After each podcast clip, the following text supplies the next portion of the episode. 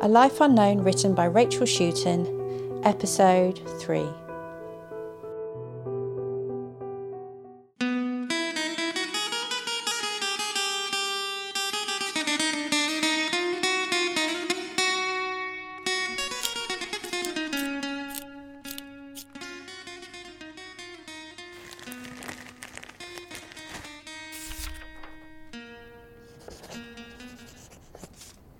Thursday, the 10th of July, 1997.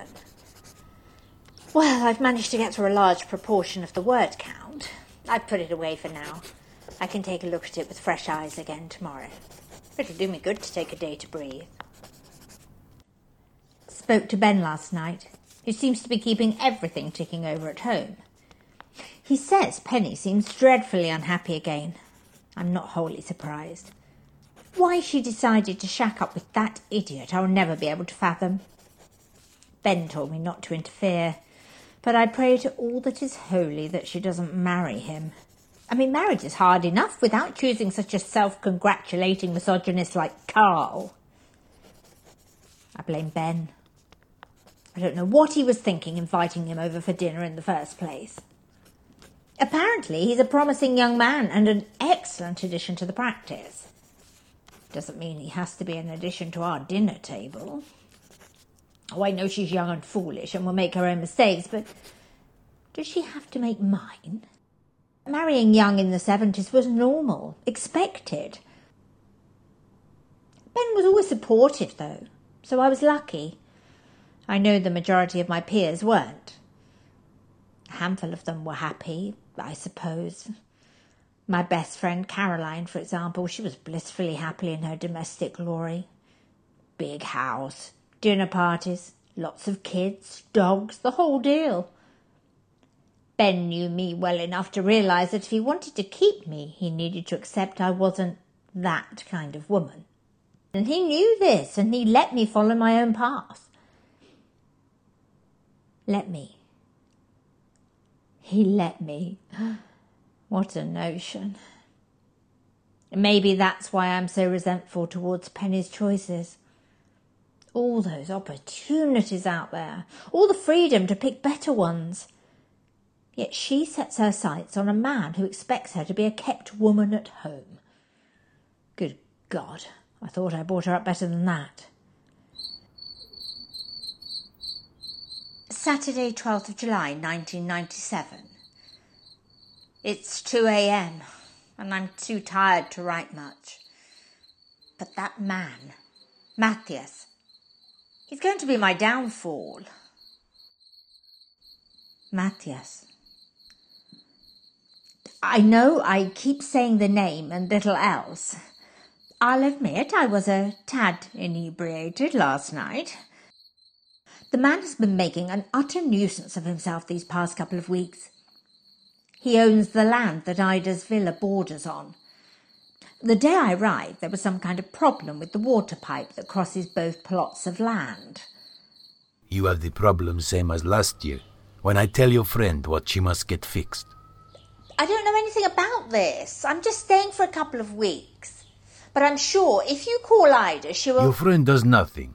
I tell her what she must do, and nothing. I may as well do it myself. Well, that sounds like a perfectly sensible idea. Stupid English women buy houses and know nothing. I'm sorry. What did you just say? No dice nada. Lo haré mi maldito yo.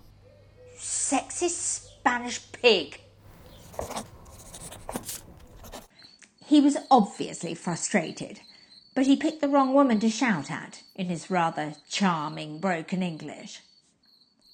I spoke to Ida about him on the phone, and all she had to say was, Enjoy.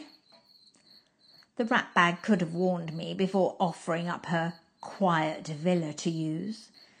Anyway, last night I went to a small local bar, and who should saunter in? In fairness, he cleans up rather well. I was used to seeing him in scruffy jeans and a t shirt, his tanned arms and face dirty with dust. But instead, he was dressed in a white shirt and clean chinos, looking rather fine, with an infectious smile and piercing green eyes. Oh, God. I must sound like a character out of one of those novels that Penny reads. well, cutting to the point, we had some drinks. Turns out he's a widower. His late wife died during childbirth with their second son about five years ago. He farms, olives mostly, and his family own a restaurant down on the coast. His English is surprisingly good. He told me that as a boy he worked on the beach hiring out sunbeds and in the restaurant during the main season, so he learned a lot then. No doubt a necessity to be able to talk to all the pretty bikini clad tourists. of course, nothing happened. He walked me home, gave me the customary two kisses on both my cheeks, although rather slowly, and said, You are a wonderful woman. Good night, Sandra. It took me all my strength to stay upright. I bid him good night and I walked the short distance up the path to the villa knowing he was watching until I got to the door. I caught a final glance before nodding and closing the door behind me. Time to close the door on this entire thing. Silly old woman that I am. I'll call Ben in the morning to change my flight home to an earlier one. It's best I get home.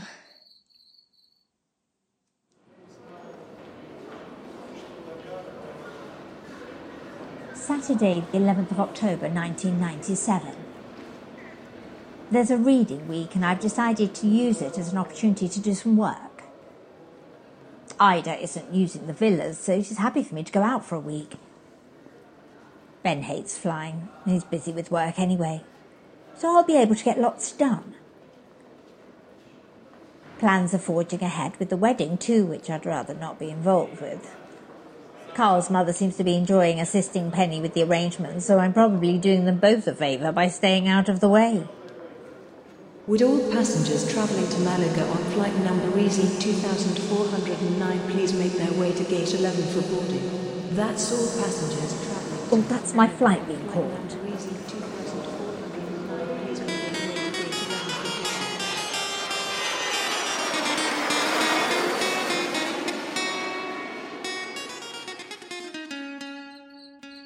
Wednesday, 15th October 1997.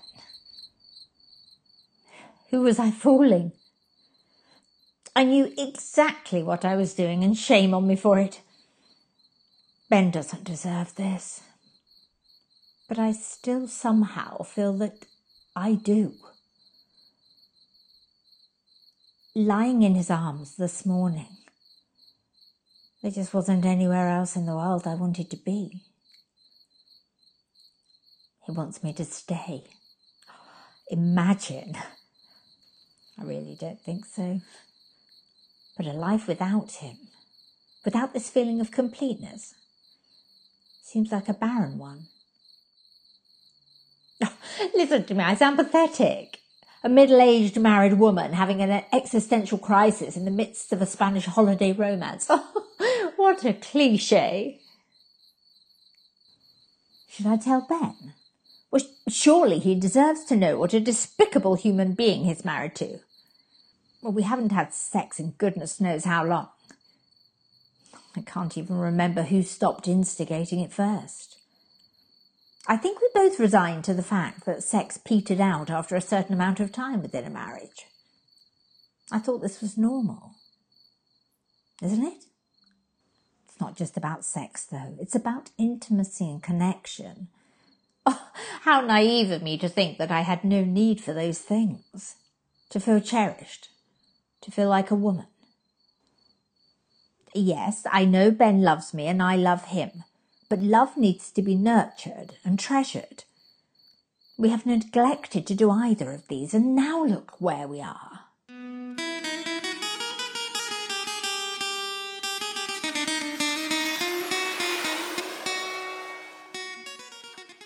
Popping out to the shop. Do you want anything? No, thank you. I'm good. Saturday, the 20th of June, 1998. It's been a while, but but it's been busy. The wedding is finally out of the way. And despite Ben's warnings, I tried to talk to Penny about my concerns, but it really didn't go as planned. She said she could rely on him. Rely on him? Where was her passion and hankering for romance gone?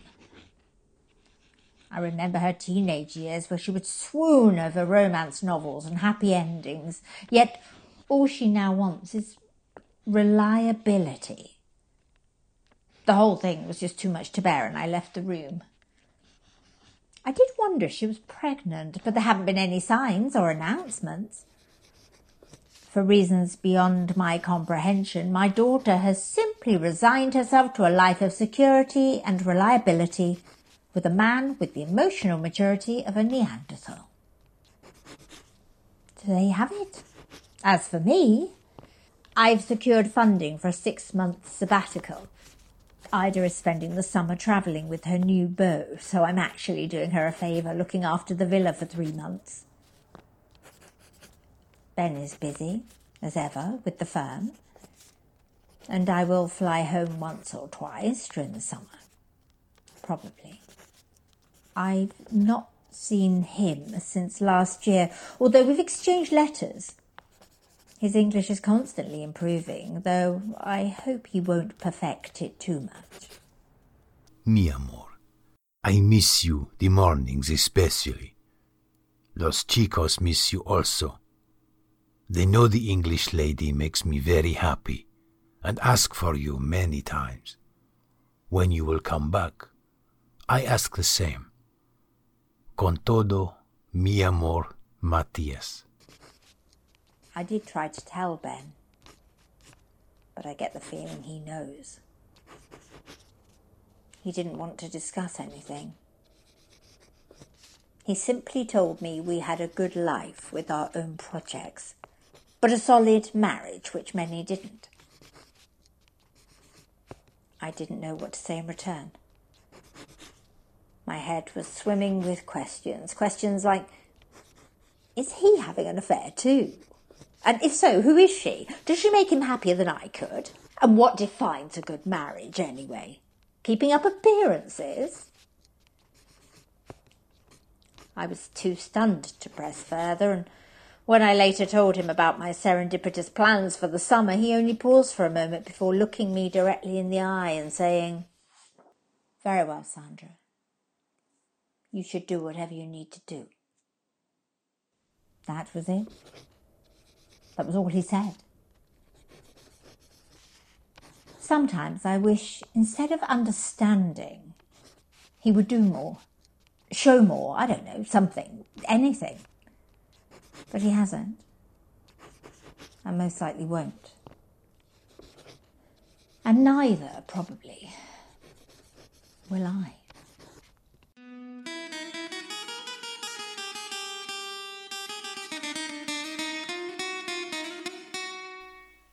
If she just opened up a little, we could have had a proper mother daughter relationship.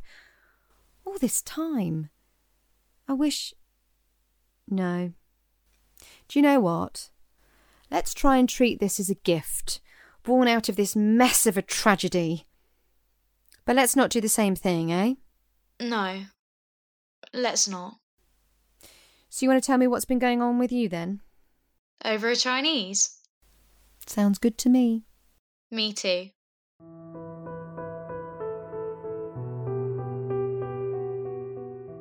A Life Unknown was a non profit community project by Telling Stories Radio Productions, written and directed by Rachel Shooten.